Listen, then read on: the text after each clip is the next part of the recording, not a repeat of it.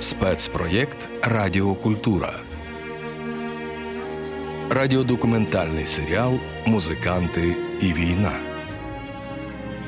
Розповідаємо історії української музичної громади, що виборює нашу перемогу на всіх фронтах. Привіт! Ми Dark Daughters! Я Сусанна Чахоян. Я Юлія Ткач. Я Руслана Лоцман. Я боєць української армії із позивним каратіст. Мене звати Наталя Ковальчук. Мене звати Світлана Буланова. Заслужена артистка України, оперна співачка, музикант, митець, музикознавець. Я одна із засновниць проєкту Баба Єлька. Сьогодні не просто як артистка, заслужена артистка України, але як волонтер водночас. Спів це моє життя. Я щаслива бути корисною. Якось було бажання щось робити, десь е, якось теж захищати Україну. У мене такий характер. По-перше, я по життю боєць. А по-друге, я дуже не люблю, коли рухають моє. Не зневіритися, а працювати далі і робити все, що в наших силах, і що понад сили, щоб приблизити перемогу України, і щоб бо в перемозі України ніхто з нас не сумнівається. Моє волонтерство на сцені, моя сила в моєму голосі, і моя місія це співати на славу Україні. Кожна записана нота української музики вона є кроком до перемоги. Своїми руками, своїми голосами, своїми думками і серцями бути з Україною і допомагати. І я почала їм співати, і я їм говорила, що гайда в погріб, коли тривога. Я вам зараз буду там робити концерт. Під копитом, хлопці, що там було? Під копитом. Камінь тріснув. Ну то співайте, чого ви мовчите? Це наш культурний фронт, яким ми тримаємо нашу оборону. Я Анжеліка Рудницька, художниця, музикантка, співачка, волонтерка, громадська діячка і засновниця легендарної територія. Щойно ви чули голоси українських мисткинь, які щодня боронять свій новий рубіж гуманітарний, волонтерський чи військовий. До речі, в ЗСУ служить понад 50 тисяч жінок, серед яких є і музикантки. Також представниці української музичної спільноти влаштовують благодійні концерти та збирають мільйони для ЗСУ, волонтерять нон-стоп і їздять до військових, підтримуючи їх піснями. Я теж це роблю. Вперше я поїхала на схід у 2014 році за кілька місяців після початку війни, після того як загинув мій дядько Олег Михайлов.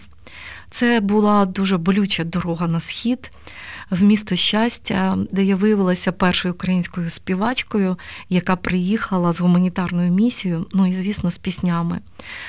І для мене, і для хлопців це був особливий концерт, тому що ми разом плакали, ми разом під палючим сонцем водили хороводи з автоматами, згадували загиблих і вірили в перемогу.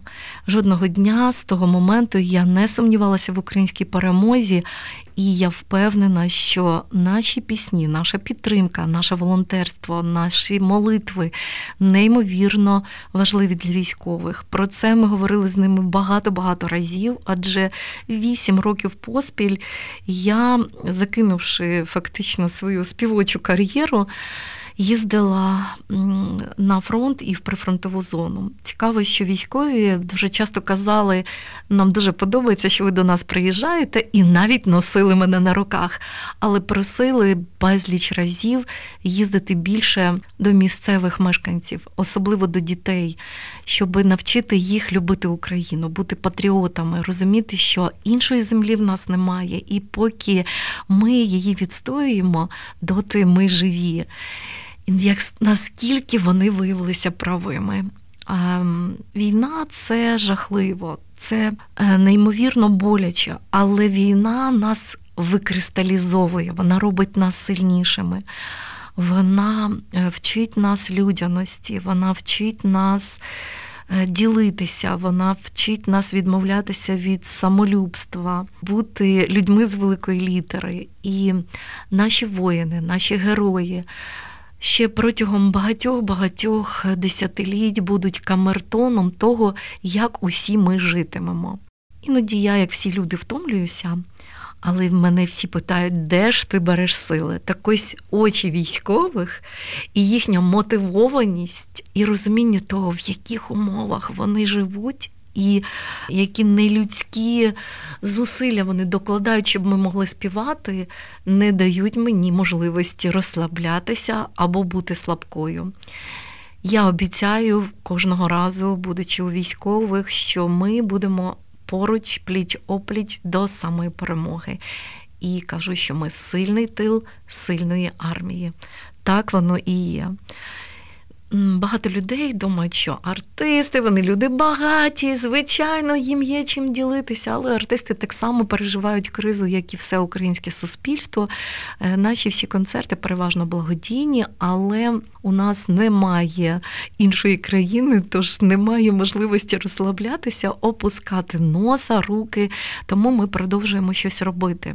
Е, одразу скажу, що навіть якщо у вас немає ресурсів, тобто грошей, ви завжди можете допомогти, е, розпустивши старого светра і віддавши тій жінці, яка вміє плести шкарпетки, або порізати своє біле простирадло і віддати дівчатам, які плетуть сітку, або самому прийти і почати плести сітку. Або ж, якщо у вас немає взагалі ніяких ресурсів, у вас завжди є молитва. І нехай ця молитва, ваші добрі думки будуть будуть спрямовані на допомогу українським захисникам, українським захисницям, всім тим, хто дозволяє нам. Е, продовжувати жити, працювати, вірити в перемогу.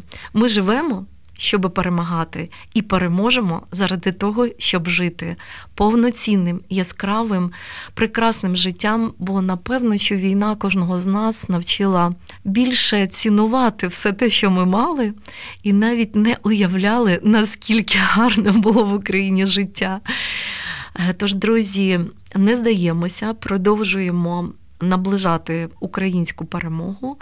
І, звичайно, продовжуємо співати. Е, часто мене запитували, коли з'явилися мої перші пісні про війну в 15-16 році.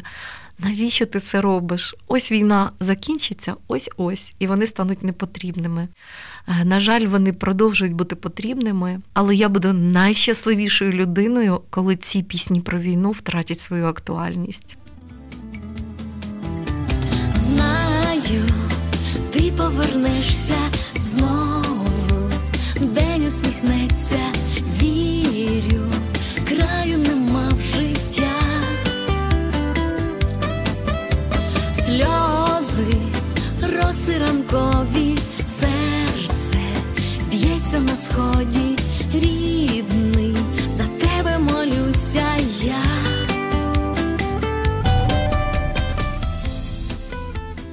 яке місце музики на війні та на фронті?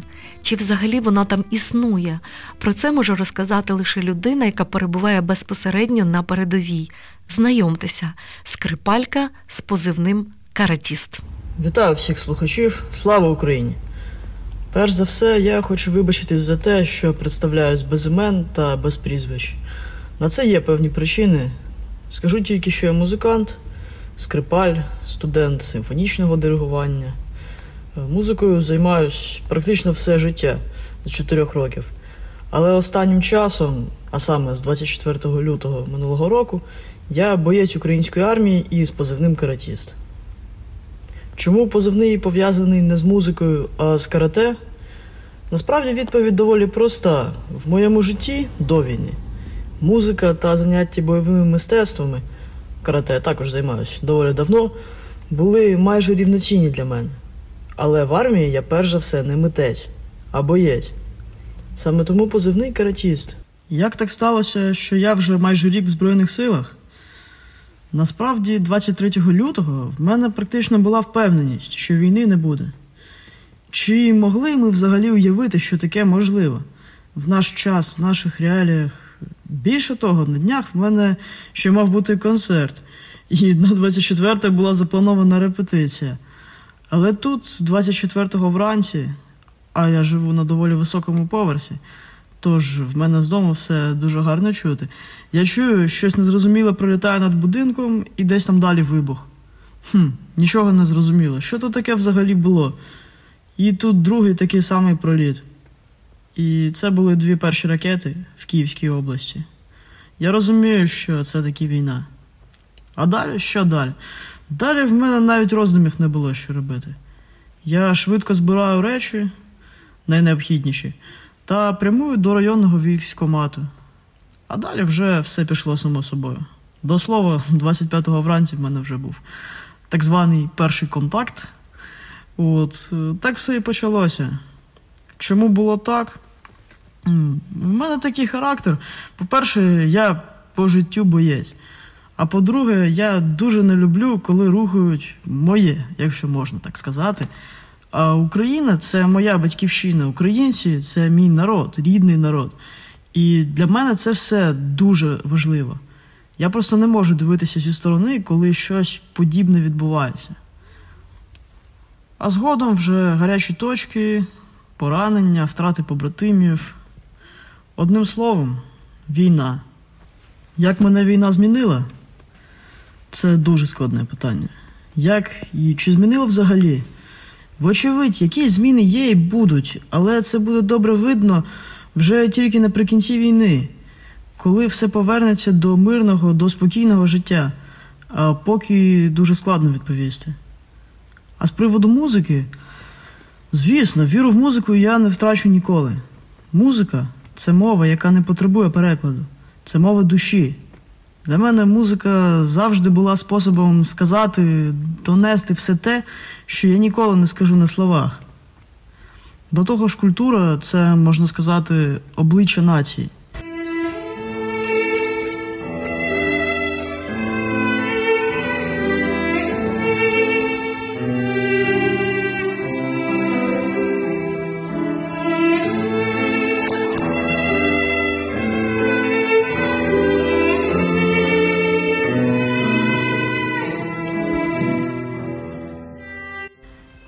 Я про музику на фронті? Чи скучаю за нею? Звісно, що так. Не так часто, як це могло б бути, перш за все через брак часу, і трохи, якщо так можна сказати, інші задачі поставлення, ніж відволікатися на лірику, на роздуми. Але іноді дуже кортить взяти свій інструмент до рук. Та є таке відчуття, щось ніби зараз не час. От прийде час, коли потрібно буде це зробити. А зараз трохи інші, інші завдання, інші задачі стоять. Це дуже складно пояснити в двох словах. Чи є музика зброєю? Насправді теж питання не з простих.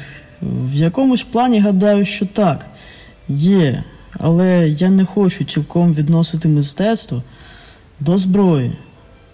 Як на мене, українська культура це скоріше повторюсь, обличчя нації.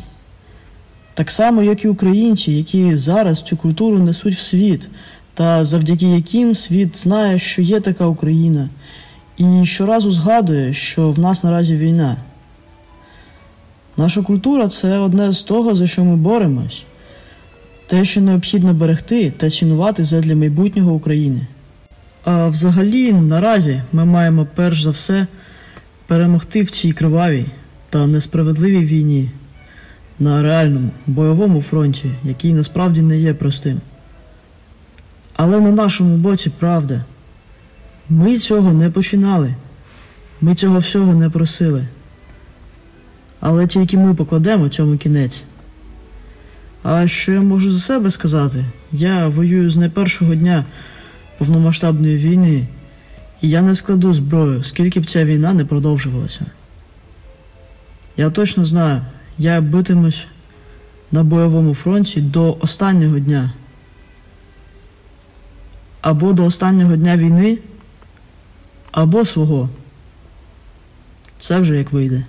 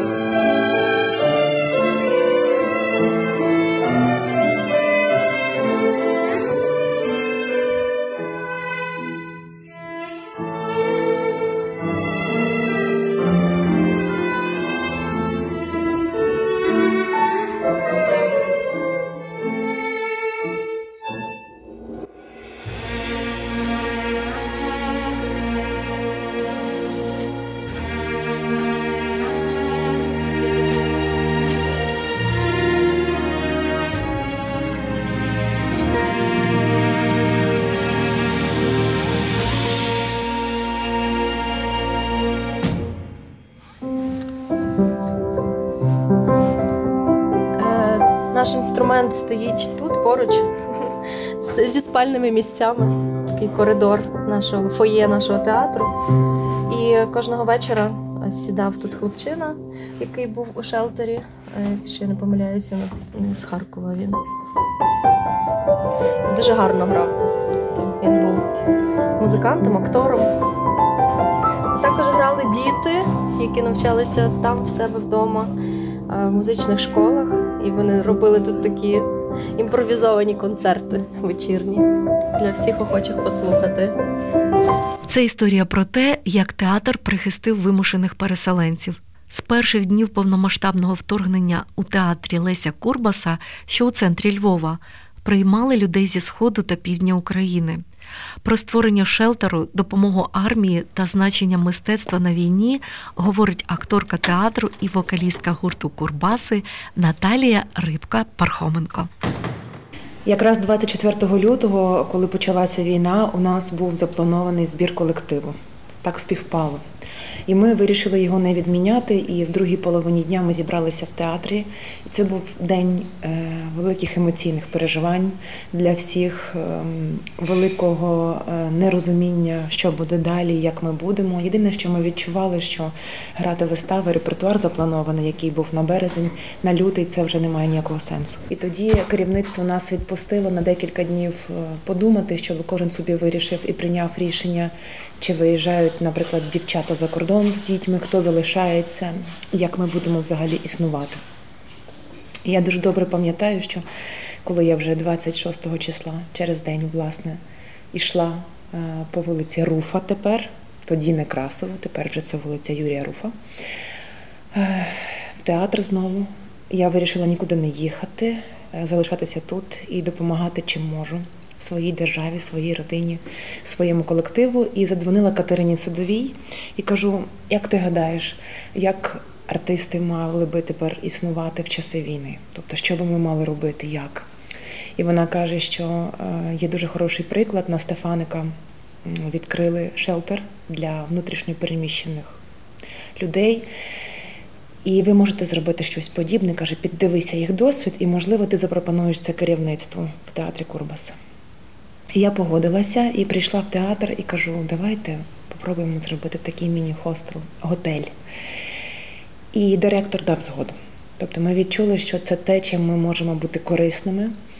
І вже 26 числа на своїй сторінці у Фейсбук, нещодавно, до речі, мені цей пост прямо виринув з минулого.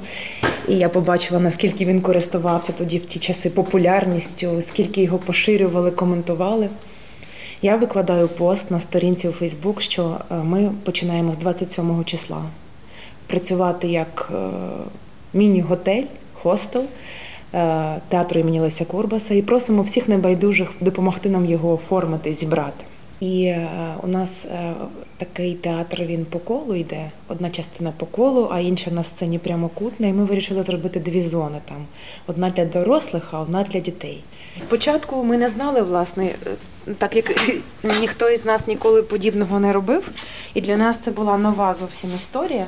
Е, то спочатку кажу, це був пост на Фейсбуці, і коли 27 числа о 12 годині ми відкрили двері власне театру, то вже біля театру стояла така кількість небайдужих львів'ян що ми були просто вражені, і люди йшли сюди протягом трьох-чотирьох годин без перестанку. Хтось ніс постіль, хтось ніс вареники, борщі, е, будь-яку допомогу, гроші. Тобто, всі, всі, всі люди наші настільки згуртувалися, і вони все це приносили сюди. Що буквально за 4 години ми зібрали все і навіть більше, і вже казали, не треба, бо ми не знатимемо, куди це складати. Ми в залі театру, зала, глядацька сцена.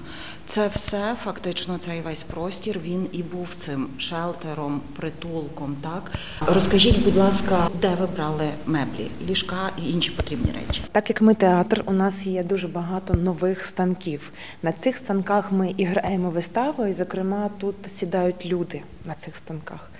І е, ми з Андрієм Водичевим і ще з акторами і адміністративна група 26-го, якраз ввечері, перед тим як відкрилися, зібралися і розставили власне ці помости як ліжка. І потім, навіть коли люди дивилися фотографії, казали, Боже, які у вас круті ліжка, де ви взяли? Поділіться контактом. Я кажу, це є театральні ліжка. І швидко дуже кажу, долучилися, окрім небайдужих львів'ян, ще гуманітарні групи і гуманітарні волонтерські групи різні. І вони нам зносили сюди і нові матраси, і подушки, бо дуже багато з-за кордону вже приходило. І дуже щемливий такий момент був. Тут була Зокрема, ресторани довкола вони відразу зголосилися годувати наших е, людей, які в нас зупинялися, і навіть приватні особи. Тут була одна моя подруга, вона сама з Луганська Тетяна, і вона не змогла повернутися додому. І вона дуже гарно готує. І вона казала: Я буду робити все, що ти скажеш. Я кажу, а що ти любиш найбільше? Вона каже: Я люблю готувати. Я кажу, будеш готувати. Тобто тут люди казали, що ви нас так годуєте, що ми просто не знаємо, чим ми можемо віддячити вам за всю вашу роботу. Значить, тут на сцені у нас була переважно дитяча зона. Е, тут, от зліва, такі були у нас е, ігрова зона, такі килимки ми розстілили, і тут були дитячі іграшки, книжки, бо дуже багато у нас було з малими дітками жінок. А отут на сцені по колу були розставлені ліжка. Всього е, ми могли розмістити близько 18 людей, але були такі часи, коли ви пам'ятаєте цю харківську евакуацію, то тоді близько 30 людей зупинялося, і люди були готові спати будь-де, де їх покладуть. Такий був час. Посередині був величезний стіл, за яким люди е, снідали, обідали і вечеряли. І от так це все працювало. Ми, коли пускали людей, то відразу говорили, що давайте зробимо так, щоб не тільки ми тут все е, організовуємо, а ви і допомагаєте нам це робити. І в якийсь час ми зрозуміли, що це дуже гарно. Тобто люди, які тут залишалися, вони і готували е, простір, прибирали, застеляли ліжка. Тобто це була така от команда. І це уявіть собі, окрім того всього, ми працювали не тільки як шелтер. В якийсь момент ми зрозуміли, що ми можемо більше, і ми зробили декілька перепакувань гуманітарних вантажівок великих. Тобто сюди згружали дуже багато всіляких речей. Вони відправлялися на Харків, на Дніпропетровськ, на Дніпро. От і окрім того всього, ще ми дуже багато підпілля театру Леся Курбаса допомагали паралельно військовим. Власне, сюди я спускалася в бомбосховище, так? Угу. Тут було спеціально так от укриття написано. І тут так було все розставлено дуже гарно, саме для укриття. Зараз це знову декораційний цех, ви бачите, тут декорації наші. А під час шелтеру тут все було так зроблено для того, щоб люди могли переховуватися. Але скажу відверто, сюди мало хто спускався. Спускались, але не так би багато, як проживали. Хоча я пам'ятаю, що був час, коли ми прямо змушували людей за правилами безпеки спускатись сюди. Відразу, як починалась тривога, хтось виходив на балкони з наших акторів і казав: Тривога, просимо спуститись в укриття. Так, цей час такий був для театру окрема сторінка, фактично. Окрема сторінка, і вона була, от я мені згадується ця фраза, як кажуть, коли гармати працюють, музи мовчать то я би сказала навпаки, коли гармати працюють, музи не мовчать. Тому що музи це, знаєте, як фронт без тилу, ніщо, так як і тил без фронту, ніщо. І Ми маємо об'єднуватися для того, щоб допомагати одне одному. Просто зараз такий період відчувається, що дуже багато втоми у людей. Люди втомлюються, бо це вже рік, це дуже багато. Але треба стояти, вистояти. І ми це зробимо. Просто це питання в тому, що треба запасатися терпіннями, ресурсами, поповнюватися, бути здоровими для того, щоб витримати цю дистанцію. Про перший концерт після 24 лютого розповідає співачка, акторка театру Леся Курбаса, де розташувався шелтер для переселенців Марія Онищак. Тут ще залишалися люди. І Наталя мені напередодні, десь на початку, так? за кілька днів каже, будемо співати пісні лісу. Кажу, гаразд, будемо співати. Прийшли, готувалися, і дуже було цікаво, як це, знаєте, як перетворення якесь має бути цього приміщення, яке мало стільки болю, історій, драматизму, е, такого реального, сильного. І як тепер оце все і цим людям показати мистецтво.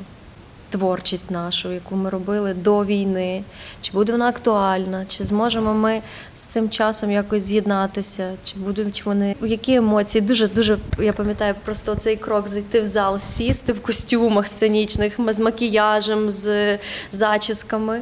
Ми прийшли, пам'ятаю, сіли з Наталією, почали співати нашу програму, яку ми створили в час карантину вдвох. Теж був такий досить е, час екзистенційний, я б сказала.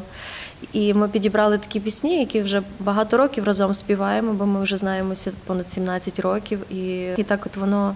Склалося, склалося, склалося. Коли ми вибудовували ці пісні лісу, а вже в час повномасштабного вторгнення назвали пісні українського лісу, бо ми цю програму почали возити за кордон, де ми представляли Україну і ділилися тими піснями, які є в нас. То так вони в нас вибудувалися з веснянок, закликання весни, такого тихого, такого якогось сповненого віри, надії в те, що будуть нові врожаї, нові оновлення взагалі всього. Потім ми переходили на пісні про кохання і завершували такими пристрасними, життєствердними, переможними піснями. Ми почали це тихенько з Наталією обережно співати. У нас такі інструменти теж медитативні, досить е, там дзвіночки тібетські, е, шруті-бокс такий індійський інструмент, який під час мантр е, бурдон просто тримає, щоб якби цей одвічний звук час звучав. І отак ми почали тихенько співати пісню за піснею. І пам'ятаю, ми співаємо, і таке от враження, що була наша Тетяна Каспрук, е, колега е, і засновниця театру. Вона це слухала, була неймовірна тиша, і тільки так час від часу чулось так. І ти думаєш, цікаво, ну я якось почало воно підгукуватися. Ось, і в нас там така пісня є. Питалася мати дочки, чи сіяти огірочки. Це якраз такий був час перед засіванням, якщо я не помиляюсь, правда? Якось воно вже було пов'язано з тими історіями про те, чи чи, чи буде в нас врожай цього року, бо мінувались поля, робилися оці всі такі речі, щоб тільки ну ми нас вбити на різних рівнях. І оці от е, історії про про голод, про це все в новинах почалися. І ми співали про те, що мама каже, засівай, нехай воно все буде. І ну просто так чулося, що ці пісні. Вони ну якби створювалися тими людьми, які проходили непрості часи, зберегти свою цю ідентичність українця, зберегти піснею, зберегти різними мистецтвами. так. І от воно все було в тих піснях. І коли ми завершили, то Тетяна Каспрук до нас підійшла, каже: дівчата, ви знаєте, вони такі не такі на часі. Таке враження, що тільки зараз ми їх почули, що там йдеться в тих піснях. Якось ми чули, що є якась там драма, є якісь речі, але от тепер ми, на жаль, вже на такому рівні тілесному навіть можемо з ними спів налаштуватися з тими піснями, яка в них є глибина переживання. Питалася ненька дочки, чи сіяла рочки найсяв'ють, найсяв'ють,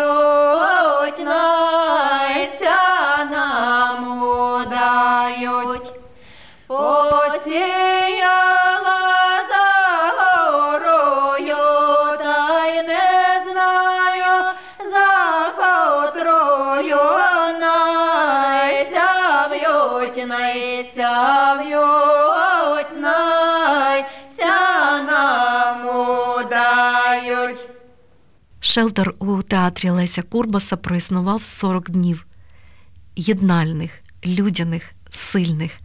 А вже влітку 2022-го Наталія Рибка Пархоменко та Марія Онищак з гурту Курбаси представили Суспільне на фольклорному фестивалі Єврорадіо та найбільшому європейському фестивалі народної музики у Рудольфштаті. Ця поїздка до Німеччини показала, яким потужним інструментом у культурній дипломатії є музика, зокрема фольклор, який у перших звуках дає слухачам зрозуміти унікальність тієї чи іншої країни. А в нашому випадку ментальну і світоглядну відмінність із нашим ворогом. Тож виступ Корбасів став таким собі лікбезом для європейців на тему Яка ж вона Україна?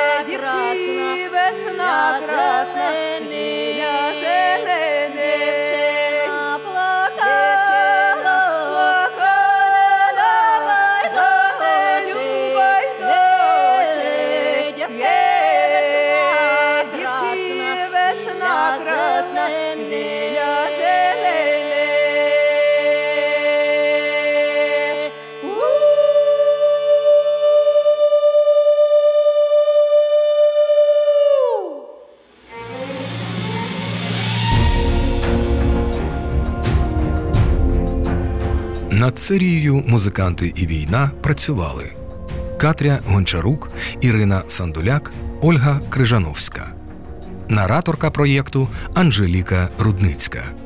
Ви слухаєте Радіо Культура.